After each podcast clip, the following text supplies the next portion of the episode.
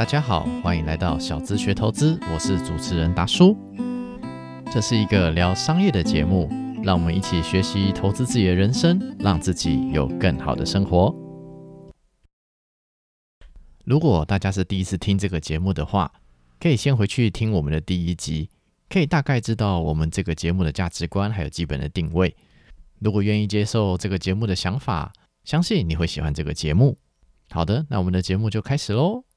今天来到节目的第二集，很抱歉前面有很长一段时间好像都没有更新到，主要是为了要确保节目的内容品质，还有就是说我的另外之前那个旅行节目《故事青旅》正在进入一个转型和调整的阶段啊，所以就是等于是要先把我自己的库存的一些节目呢剪接完，还有处理完。如果各位听众喜欢听旅行故事的话，也欢迎到我之前的节目《故事青旅》那边听听看我自己环球旅行，还有其他旅行者旅行的故事。好的，回归节目的主线，今天我们要聊的题目是生活、理财、投资哪个比较重要？其实呢，生活、投资、理财这三件事情哦是彼此相关，而且其实里面也有很多是彼此重叠的。甚至也有些人会把理财跟投资整个混淆在一起，但实际上呢，生活、理财、投资这三件事情也只是我自己的一个分类方式。人生呢，在过的时候，其实有很多事情。包括像是工作啊、家庭啊、朋友啊、资产配置啊、保险啊，还有日常生活，甚至我们讲说怎么存钱啊、怎么样记账啊，这些都是很琐碎的事情。其实就是我们自己生活在这个商业社会里面，让自己能够好好的生活。而我今天呢，其实就是把这些琐碎的事情呢，分类成生活、理财、投资这三个主要的大项目，后面再针对其他子题目。来做内容的分享。那我们第一个先来聊聊生活这件事情。对很多人来说呢，可能生活就是柴米油盐酱醋茶、琴棋书画诗酒花。那就我个人认为呢，生活就是把自己的生命给活好。其实大家想要什么样的生活，其实应该每个人都有自己的答案吧。每个人都有自己的体验，每个人都有自己的过去，通常跟自己的生活环境还有家庭关系是有关的。随着年纪变大，或许也跟自己的工作、跟自己的，比方说新的家人或是伴侣，开始有了新的生活。自己过去的体验呢，可能包括好事情，也可能包括不好的事情。那最后呢，这些就会透过一连串的选择，还有博弈之后呢，塑造出自己想要的生活。所以说，究竟大家想过什么生活呢？这个真的很难讲。就我之前环球旅行的经验，因为对我来说呢，旅行就是体验不一样的生活形态。如果就环境来分的话呢，生活环境可以分成，比方说是城市啊、乡村啊，甚至是雨林、船上，甚至是沙漠地区。那究竟自己喜欢什么样的生活环境呢？大多跟自己之前念的学校还有工作形态有关啦。那如果讲工作效率的话呢，我们就对比我们台湾、日本还有拉丁美洲好了。当然，这个很看公司还有个人啊。不过整体来说的话，日本人做事就很严谨，同时很在意这个社会的阶层还有组织的架构。那我们台湾人们呢，其实说到底是一开始以农耕社会为主的华人社会。我们的祖先呢，是在从事农务的时候呢，其实相对的面对很多的不确定性，所以我们就变成是说，大家做事要很有弹性。主要呢，也是我们讲说君君臣臣父父子子，所以呢，在很多的时候呢，我们的社会是人情比法治更重要。那我们讲说拉丁美洲，也就是南美洲加中美洲那一整片，我在那边大概待了四个月左右，在那边的生活习惯真的就是很活在当下。你跟他约八点，他如果九点到的话，算是给你面子。在那边你跟他讲很多诚信的东西，他都很难去实践出来，因为在那边的人呢，生活就是活在当下，他做事其实就相对的不怎么有效率。但其实生活就真的过得蛮 happy 的，几乎可以开开心心的过着每一天。但也因为他们的行政效率太低，危机应变意识没有很足，所以也影响了他们的国家竞争力。这波疫情的影响之下，整个拉丁美洲的汇率真的是暴跌。我想在地人可能都不太相信自己国家的货币了。最后来讲一讲生死观，就是如果你是信仰基督教或天主教呢，大多数啦，就是。会跟你讲说死后人会上天堂或下地狱。那如果你是信仰佛教或是印度教呢？长辈可能就会跟你讲说啊，那个人死后呢会有因果轮回。所谓三世因果、六道轮回等等。所以人生在世要多做善事，才会有福报。如果做了很多坏事呢，可能就变成畜生。那如果说你是信仰伊斯兰教，或是像墨西哥的亡灵节那个样子的话呢？他可能对于死亡又有另外一套解释。他的解释是说，死亡只是人生的下一个阶段。由上面的叙述，我们可以知道说，其实生活这件事情，吼，有很多的细节，跟你身处的环境还有个人的价值观都有关系。那我们就变成是说，要从各种不同的环境、不同的价值观中间呢，去选择一个自己喜欢的生活方式。那这个时候呢，我就要讲一个很重要的经济学概念，叫做机会成本。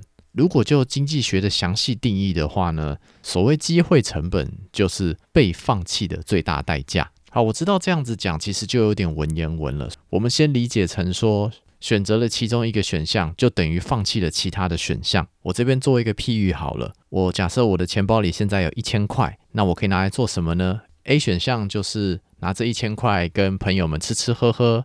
获得友谊，B 选项呢就去去书店买了三本书，认真念，念完之后呢获得知识。C 选项呢可能就是打手机游戏，氪金花一点钱，让自己能够玩得更爽，让自己有娱乐到。D 选项呢可能就是我什么都不做，这一千块呢我就留起来。那从这边就可以发现是说，如果你选择了 A，就等于放弃了 B、C、D；如果你选择了 D，等于是放弃了 A、B、C。那究竟哪一个其实是自己最想要的，对自己最有价值的？那其实这就是一个价值观的问题了。当然，真的在做选择的时候，其实并没有这么的单纯，可能就是刚好同事之间完成了一个很重要的专案，哎，大家一起出去吃饭庆祝，所以可能觉得这一千块花的很值得。可能就是因为最近心情很差啊，需要放松，所以呢就花钱氪金玩手机游戏。具体的问题呢，就是具体分析，要从很多种选项中间呢，选择一个最适合自己的选择，这是我们人生中要不断的学习的。好，机会成本的概念先讲到这里，等一下后面还会有更深入的叙述。接下来我们讲理财这个部分，如果用说文解字的方式来分析的话，理财理财应该就是管理财富的意思。这就看大家怎么定义啦。管理财富呢，可以变成是说管理钱，那可以再具体一点呢，就变成是管理个人或是组织的钱。那如果在管理学上呢，会跟你说管理个人或是组织的现金流。那钱跟现金其实是有一点不一样的概念。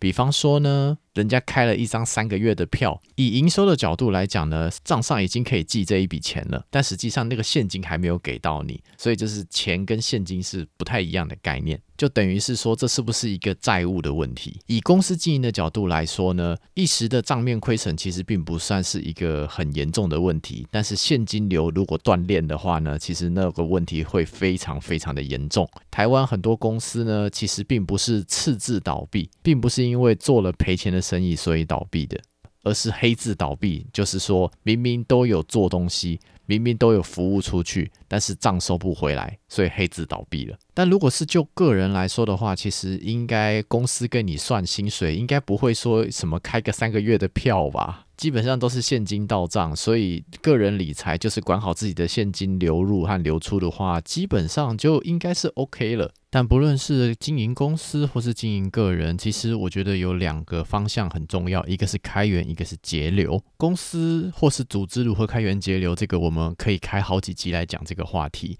那回到个人的话呢，开源大部分讲的是说，除了主要的收入之外，能够想办法找到更多的收入来源。接着就会牵扯到一个我非常不喜欢的分类方式，一个叫做主动收入，一个叫被动收入。我个人对于收入的见解就是承担了风险，然后解决了社会的问题，能够换取一定的报酬，这是我对所有收入的理解。那不论是我们讲说买房子出租给别人、买股票领现金股利，这些听起来像是被动收入的东西，其实我个人认为都是花了很多心力还有资源去想办法达到的收入。而对于一般的人来说，其实最好的收入来源真的就是工作，厉害一点的甚至可以创业，想办法用自己的热情解决社会的问题。这就看个人的选择，像是说一样是大学毕业，有人可能选择 A。去某一家小公司里面从头学起，月薪领两万五，过得很辛苦；或是选择 B，去一家大公司上班，在里面做一个小螺丝钉，月薪三万块；或是选择 C，直接去亲戚家的公司上班，在那边爽爽的月薪就有四万块钱。那我们用前面的机会成本来看这三份工作，分别就是月薪两万五、三万跟四万，A 跟 B 跟 C。那选择 A 的机会成本是多少呢？他在小公司里面磨嘛，想要学习，他的机会成本呢，等于是放弃的最大代价，也就是三万五跟四万这两个做比较之后呢，选择 A 的机会成本呢，就是 C 四万块的那个月薪。那选择 B 呢，他是放弃了 A 跟 C，那 C 还是比较大，所以呢，选择 B 这个选项的机会成本呢，就是放弃了月薪四万块的那份工作。那如果我今天直接选择 C 这份工作呢？那一样，它也有放弃的机会成本哦。它的机会成本是放弃的最大代价，所以就是 A 跟 B 里面两万五跟三万做比较的话呢，选择 C 的机会成本就是 B 月薪三万的那份工作。好，我知道这听起来有点绕舌啦，如果没有关系，我相信以大家的智慧一定听得懂的。而且真的在选择工作的时候呢，其实我相信大家的选择都是有不同的顾虑啦。不能单只用月薪去做比较，也会评估说自己在工作上的成长性啊，然后能学到什么啊，能够为自己累积什么样的价值。有的时候那些价值甚至不是用月薪去衡量的。那我觉得每个人的状况不一样，或许你真的是。急着需要用钱，那或许真的挑一个月薪比较高的工作比较重要，或者是说今天真的是想要做学习，那或许可以去一些小公司去磨练看看，对自己也比较有利。那就看自己人生的规划是什么，或许甚至人生还有一个。第一选项，甚至一选项去国外工作，或者是去澳洲打工等等，或许我们忽略掉那些其他的选项，能够为自己带来更高的报酬也不一定。所以，以机会成本的角度来说呢，不要为自己的生活设限，因为可能在选择的过程中，因为自己的见识不够广，因为自己的心胸不够开阔，进而放弃了更多报酬率会更好，甚至更有成长性的机会成本。这些都应该是要考虑的问题。接着我们回来讲节流。节流的话，通常是讲控制支出嘛。那支出其实有很多种目的，你可能是为了要投资，可能是要消费。如果超过这两个，基本上应该都是浪费了。那看自己有今天把钱花出去，到底想要做什么事情呢？比方说，你去便利商店买水、买食物，这是要解决自己的口腹之欲嘛？这应该就是消费了。那如果你今天买的是什么衣服啊、意外险啊、医疗险啊，这些其实可能都是为了要满足生活上的需要，这些呢都可以说是消费。那另外一个方向就是讲说投资，那投资可能是今天是买股票啊，或者是买房子啊，甚至是投资自己的兴趣或者是自己的专业等等，持续的受教育，这些都是为了让自己能够未来获得更多的资源。那这些都可以被称为广义的投资，所以呢，自己在做每一笔花费的时候呢，可以心里再想一下，到底哪一个对自己来说是最有价值的？因为我们回到前面讲的机会成本，到底哪一个对自己来说是最大的利益？这个或许就是每个人会有心中自己的答案了。同样的，机会成本这件事情，其实也可以套在投资这件事情上面。今天你有一笔钱，你有一笔资产，那这笔资产呢，可能是你累积了很久，或者是你意外得到的这笔资产。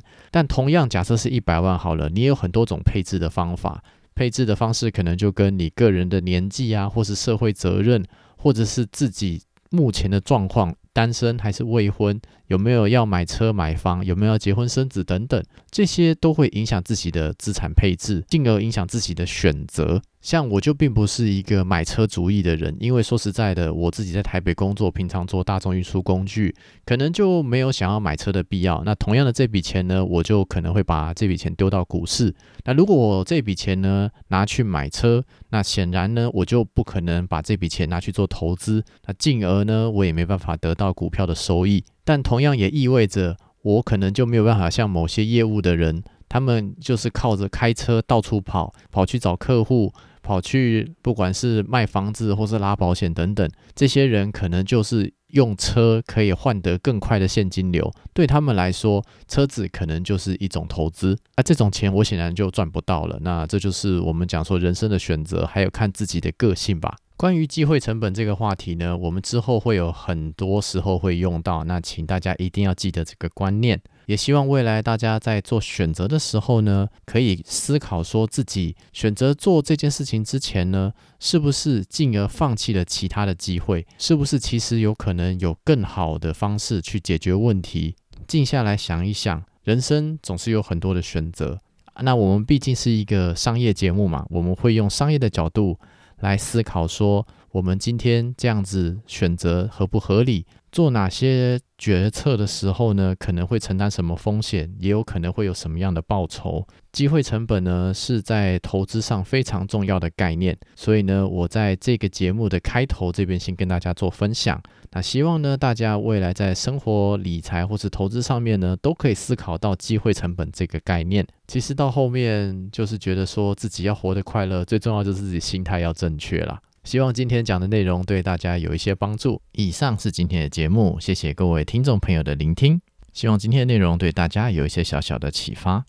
如果喜欢我们的节目，欢迎在 Apple Podcast 上面留下五星留言，多订阅、多关注、多分享、多赞助，让更多人知道这个节目。让我们一起学习投资人生，让自己有更好的生活。我们下一期节目再见，拜拜。